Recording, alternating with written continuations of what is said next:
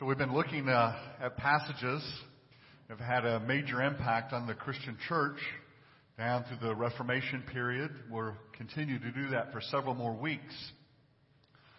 Sometimes when we talk about these figures from the Reformation, Martin Luther, John Calvin, John Knox, Ulrich Zwingli, as we said last week, um, sometimes as we talk about these guys, I think we forget that they were real people in the midst of incredibly uh, difficult circumstances, real life struggles. Luther himself was often on the run. So in 1517, Luther nails his 95 Theses to the door. A year later, he's declared a heretic by Pope Leo X. Leo described Luther as one whose faith is notoriously suspect and is in fact a true heretic. In 1518, a year later, he's charged with heresy. In 1521, Luther was excommunicated from the church. He was summoned then to appear before the council at Worms. On his journey back, that's where he famously stood, said, I, um, here I stand, I can do no other. On his journey back, he was essentially kidnapped by Frederick of Saxony. They, he had his guys come and pick Luther up. They took him to the castle at Wartburg. At Wartburg, Luther grows a beard, lengthens his hair, and changes his name to Squire George. You don't think he was fearing for his life? In those days, they burned you at the stake for being a heretic. You didn't just walk out of the church and go somewhere else. They tracked you down. They charged you. They excommunicated you. Then they burned you at the stake. That's what Luther was up against just not even a hundred years prior, John Huss in Prague had been burned at the stake for daring to say and to challenge the church who was refusing to give the cup of the Lord's Supper to average ordinary people. And Huss said, that's not right. And essentially for that challenge to the church, John Huss was burned at the stake. Those are the times these men lived in. Difficult times, challenging times, constantly on the go. John Calvin's life was essentially identical in many ways. Calvin in, in 1535, 1536 goes to Geneva. A year and a half later, the Genevans say, we don't want your reforms, and they send him packing. Now, when, a, when an entire town and the town council comes to you and says, you're done here, you could be not just done there, you could be done everywhere. They ended up bringing Calvin back to Geneva sometimes later, but just suffice it to say, Calvin, Luther, Knox, Huss, and, and thousands more just like them underwent terrible trials for their faith, for daring to hold things like salvation is by grace through faith in Christ alone. For saying those simple things, they could be challenged, excommunicated, and killed. The stress and strain on these men in the midst of trying to do all of this and then care for their church. They were pastors. They loved people. They wanted to shepherd the flock. And so in the midst of all of those things going on, they're just trying to shepherd God's people. Challenging in its own right. How could these men endure so much and keep plodding on? How could they go through all of that and continue to say yes to Christ, love the church, and preach the gospel faithfully. How do you do it? One of the, the doctrines that they all held near and dear that stands out that I want us to spend a little time thinking about this morning is the doctrine that we call union with Christ. Now that sounds somewhat fanciful, but we're going to see it in the, in the verses that Russ read for us this morning. Because there in those verses we get an amazing picture of union with Christ. Let's look at the first two verses, verses 12 and 13. This is the apostle Paul, and these verses establish for us and set the stage for us for a very similar type of situation with one of God's pastors, one of his preachers. Verse 12 and 13. Paul says, Now when I went to Troas to preach the gospel of Christ and found that the Lord had opened a door for me, verse 13, I still had no peace of mind because I did not find my brother Titus there. So I said goodbye to them and I went on to Macedonia.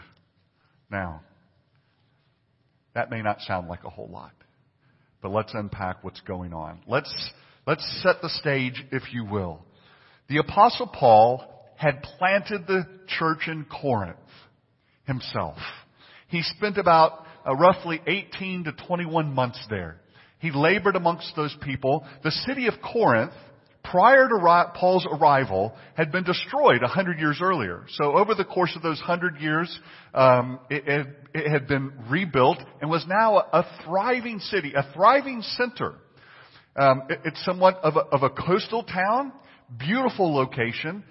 And, and because of its location, because of the, the, the, uh, the, the swath of land that it sits on, almost everyone passed through there. And so it was a significant trade route. It was kind of a cross section, an intersection, if you will, of all sorts of people. It was a, fantastic place to plant a church. And so Paul had gone there. He had planted the church. He, he had um, really remarkable success among, amongst the Gentile believers, but the Jewish believers, on the other hand, not so happy. Paul was there. He left. He went on to Ephesus. And while he's in Ephesus, bad things happen there for him. Paul says in chapter 11 verse 28 that out of all of the things that had happened in his life, the pressure of caring for the church was greater than all of those things. We'll look at them in just a minute. So Paul left Corinth. He moved on to preach elsewhere. And then he began to get reports back about the church in Corinth. He begins to hear things that were going on. And so Paul writes First Corinthians and sends that letter back to the church in Corinth. Now, if you look at the letter of First Corinthians, you'll see all of the issues that are going on. Now think about this. Paul went there, he planted the church, he had great success, he's there roughly two years, spends two years of his life pouring himself into these folks. They bought in. They believed the gospel. They trusted in Christ. He establishes a church. Two years later, he's writing a letter back to them. The issues? Divisions. That was the first and foremost thing. You want to know how, uh, how to deal with division in the church? Go read the first part of 1 Corinthians. Because what they had done is they had chosen up. Uh, there were several other disciples, apostles that had come through. Apollos had been there. Others had been there to help minister to those folks. And the Corinthians chose up sides. One chose Apollos, one chose Paul, one chose Jesus, and they had these little factions in the church. And it nearly ripped the church apart.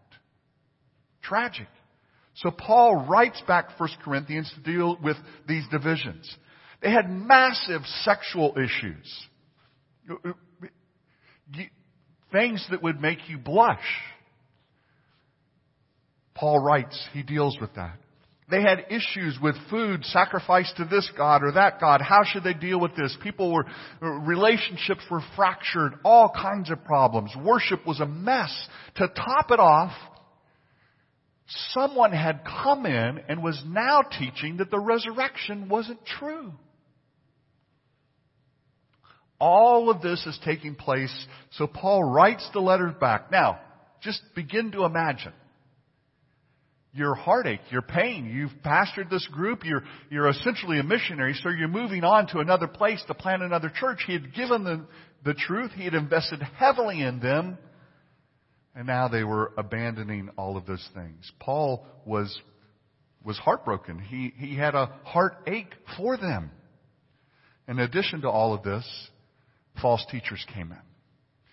These false teachers mixed in Judaism. They had some pagan philosophies. They took a little bit of Christianity. They mixed it all in and they began to teach their concoction of all of this stuff. They sought to take over the church, but of course to do that, they needed to dethrone the one who had planted the church, and so they began to attack the apostle Paul himself. And they attacked him personally, in every way you can possibly imagine. Paul identifies the real desire of their hearts was to get rich.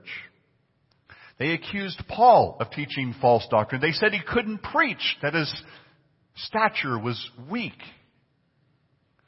This was Corinth after all.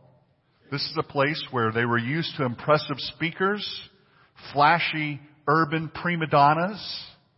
The apostle Paul was none of that. And so they went after him personally. It was a mess. But Paul loved them. Paul loved them, but he was now on the outs with them. And so he went back for a very brief visit. He wasn't there long because someone who had infiltrated that congregation stood up and blasted him publicly. And so he left. But he wants to restore the relationship desperately. Second Corinthians bears that out. It has all of the hallmarks of the desire for restoring relationships. And Paul gives us there in Second Corinthians a roadmap to make sure we're right with people. He left Corinth, he went to Ephesus, and of course, in Ephesus, a riot erupts that nearly costs his life. Things are bad. I want to show you, if you'll take your Bibles, let's turn to 2 Corinthians. You can see on the pages of this letter how bad things were. Chapter 1, beginning in verse 8. We'll just make a quick trip through it, okay? Verse 8, we do not want you to be uninformed, brothers, about the hardships we suffered in the province of Asia. We were under great pressure, far beyond our ability to endure, so that we despaired even of life. Indeed, in our hearts we felt the sentence of death, but this happened that we might not rely on ourselves, but on God. Turn over to chapter 2, verse 4. For I wrote to you out of great distress. That word is a word we would normally trans, uh, translate as depression. I wrote to you out of great distress and anguish of heart and with many tears, not to grieve you, but to let you know the depth of my love for you. Chapter 4, verse 8. We are hard pressed on every side, but not crushed, perplexed, but not despairing, persecuted, but not abandoned, struck down, but not destroyed.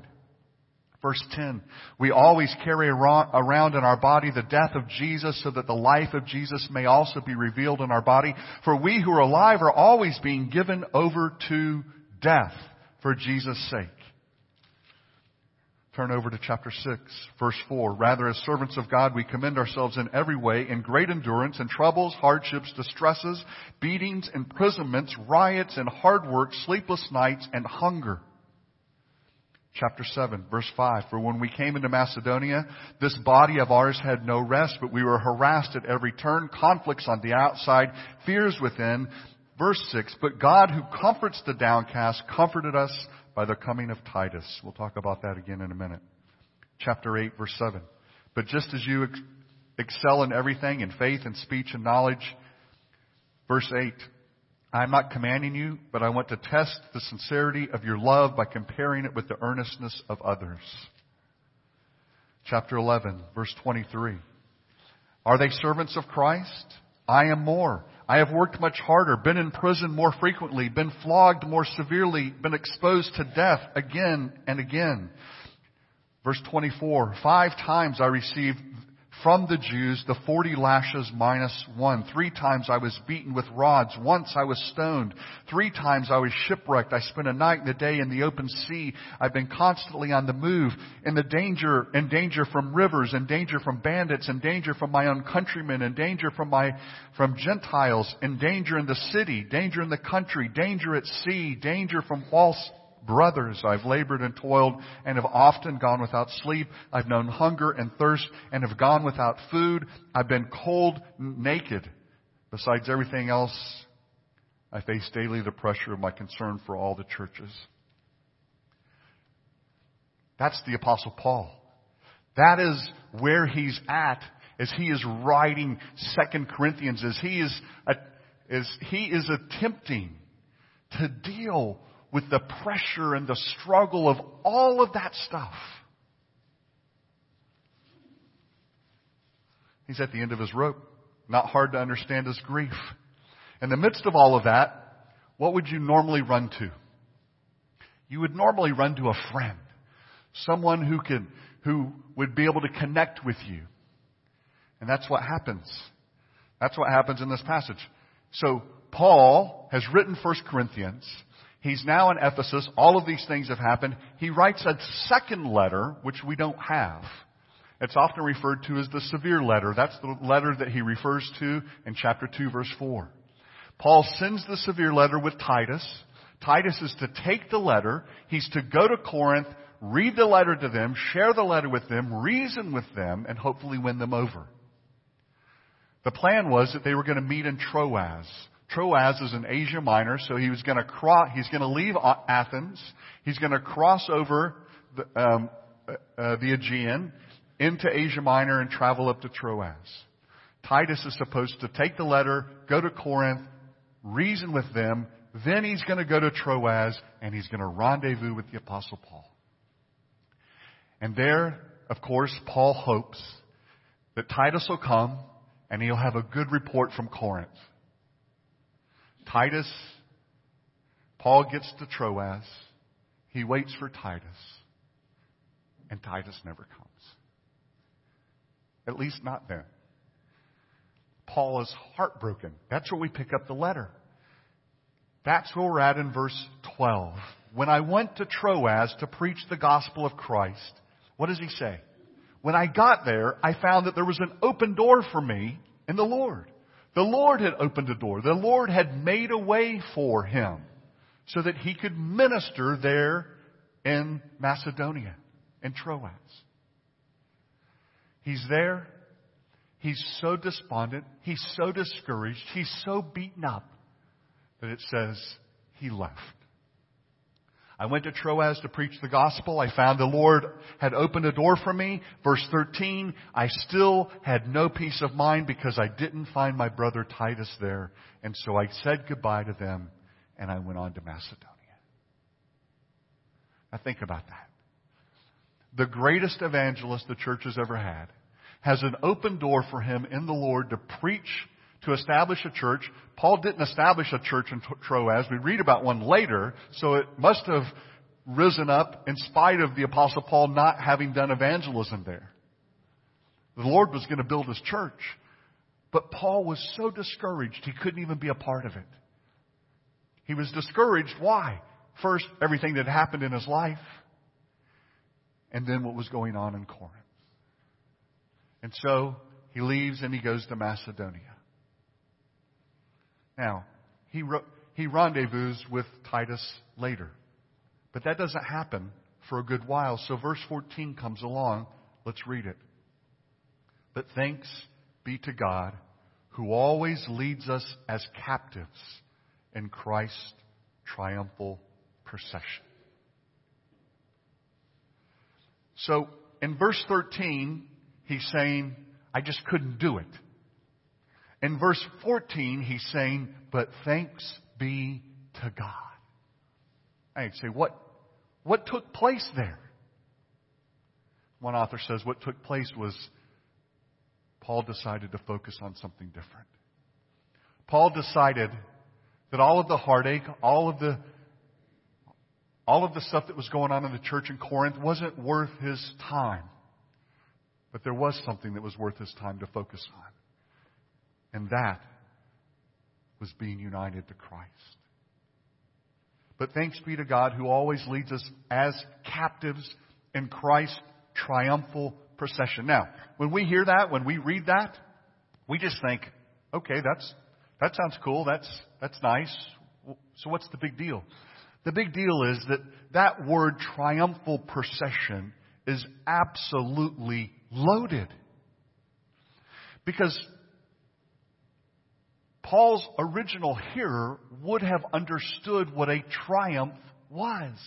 You and I don't know. The closest thing that you and I can come to in terms of a Roman triumph would be probably um, the uh, inaugural parade that happens every four or eight years.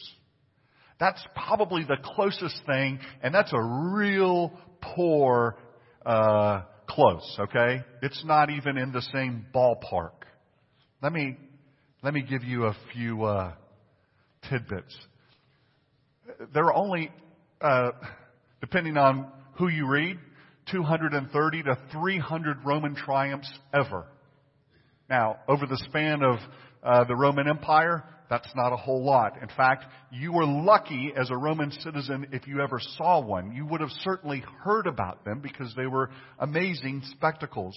As the empire grew on and grew weaker, uh, the triumphs grew greater. Okay? And, and the reason for that was their power was diminishing, and so they wanted to do all they could do to make it seem as if their power was as great as ever. But a Roman triumph, just listen to this, was a spectacular victory celebration. It was held in Rome and there was a route that would, that would go straight through the heart of Rome. Everybody would know about it. And typically what this was, uh, and, and, the way that it would happen is, the, the, uh, it would take up an entire day. It would, be, it would start with a speech before breakfast. The victorious commander Okay, so a Roman triumph was thrown for a Roman commander. And you had to have all sorts of conditions that had been met on the battlefield. Uh, they had to have expanded the territory. They had to have conquered so many soldiers in a certain battle. And all of these things had to have been met in order for a triumph to be thrown.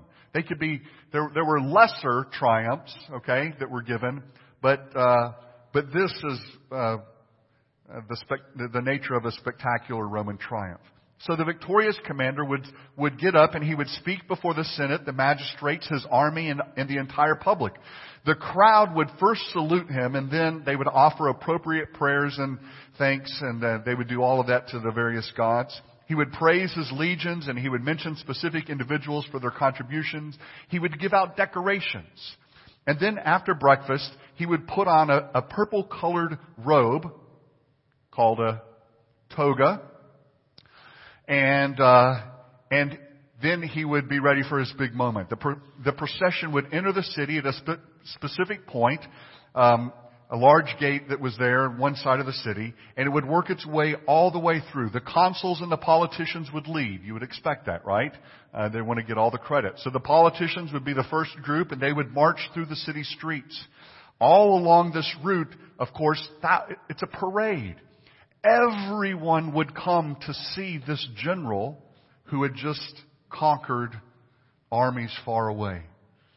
He would be followed by a number of impressive looking captives from the battlefield. So they would take all of these captives, they would chain them together, and they would march them through the city.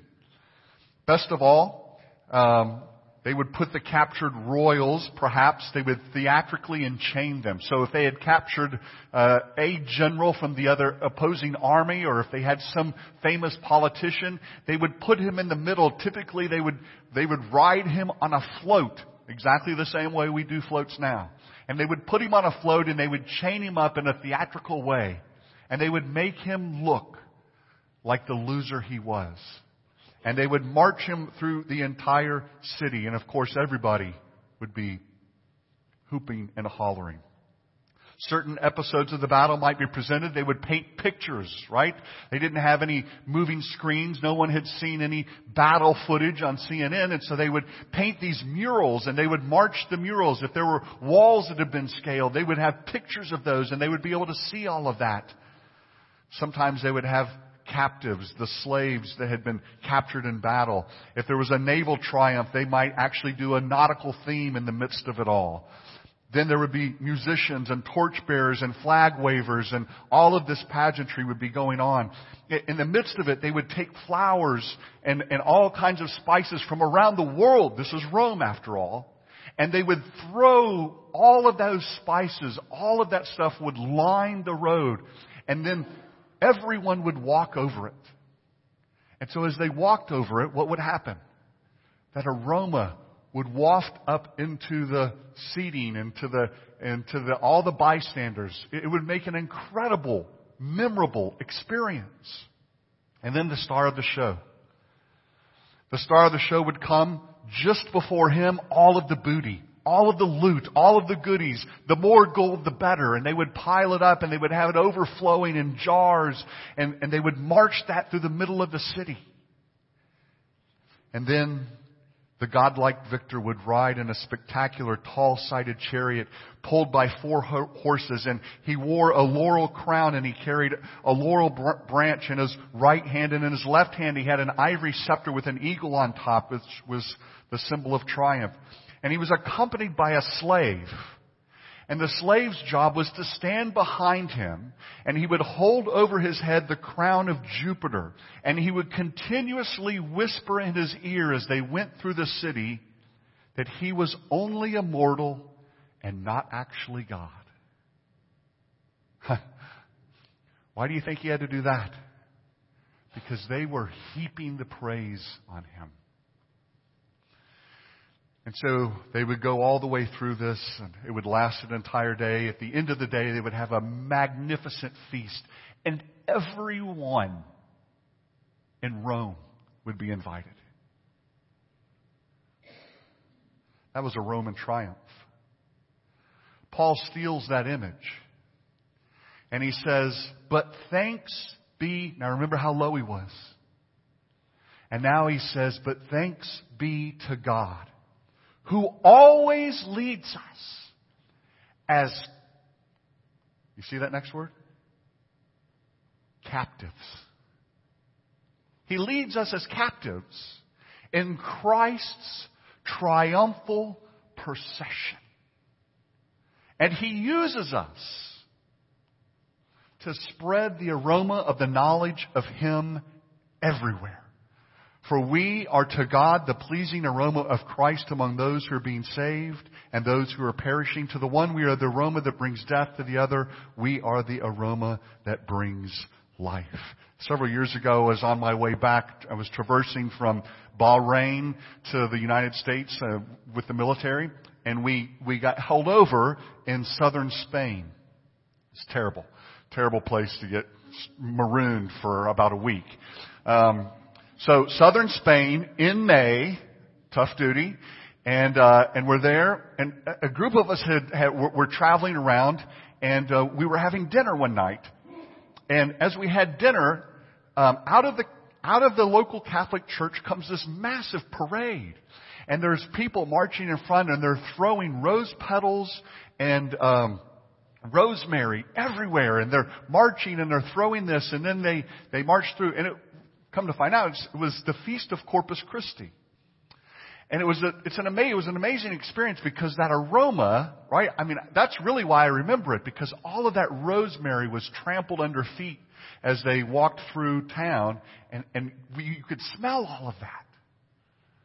And here, Paul says, you and I are the aroma of Christ to those who are living and to those who are dying, to those who are perishing, and to those who are heaven bound. You and I are the aroma of Christ to the world. I want you to think about that. Think about the way that the Apostle Paul found his hope. I mean, he's low, low, low, rock bottom. But the thing that brought him joy, the thing that brought him out of that, was for him to focus on the singular connection he has to Christ. You want to know how the reformers made it through all that they went through? They knew that their life was bound up in Christ. They knew that they were an aroma, the aroma of Christ to those who were perishing and to those who were living. And that's how they went about life. Uh, they frequently talked about their lives. If, if they were to offer their life as a sacrifice of a, you know, of one kind or another, so be it. And so many of them did. Because they knew they were bound to Christ. It was enough. It was enough to know that they were in the parade. It was enough to know that they were connected to Christ, that they, even as captives in Christ's triumphal parade, that what they were doing mattered to the world around them. Now, I want you to notice the phrase. And I want to kind of tie this in and just cement this for you. They were an aroma, right? And to some, that aroma smelled like death, and to some, that aroma smelled like life. But they were the aroma of Christ. And that's really important. It's important for this reason. You and I, as we're bound to Christ, our job is not to be offensive to the world. What he's not saying is, right, you know, to those who were perishing, to those who didn't get it, we just rubbed it in their noses. No. He's saying, listen, to, to the world around us, both to those who love Christ and those who don't, we are the love of Christ for the world. And how do we do that? We stay focused on the one we're united to. We are united to one who loved the world so much, he offered himself as a sacrifice of atonement for them. If Jesus died for them, if Jesus loved them, you and I can love them too. And there's a whole big world out there that's perishing. And you and I are called to go and be. As a part of Christ's triumphal procession. As a part of the parade. As a part of the great triumph. You and I get to be the aroma of Christ for the world. What, what does Paul say? And who is equal to such a task? Right? Verse 16. And he says, and who is equal to this task? Who, who is possibly up for this? He says there's a whole lot of folks that are doing it because they want, they want to get rich or they want fame or they want this or they want that. They want to be noticed. And Paul is essentially saying, who is equal to the task of being the aroma of Christ in the world? Not me. He will say that over and over again. In chapter 4, he talks about the fact that we have this treasure, this gospel, in earthen vessels. Why? To show the surpassing greatness of the glory of God. Not about you, not about me, all about who? All about the King who leads us in his triumphal procession. Listen, that's what the reformers were all about. Sola Deo Gloria. Glory to God alone and to the King who sits upon the throne. What a great legacy Luther, Calvin, and Knox have left us. Let's stay focused on our union with Christ as we move out into the world this week. Let me pray for us. Father, thank you for your goodness to us. Thank you that it is Christ alone. It is in Him that we stand. It is in Him that we live.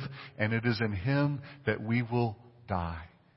Father, we thank you. We praise you. We ask, Father, as we live this week before you, as we go out into the world, that you would raise us up, use us for your glory and all things. And remind us, Father, no matter the difficulty, no matter the struggle, no matter where we find ourselves this week, nothing surpasses the glory of being united to Jesus our Savior. In His name we pray.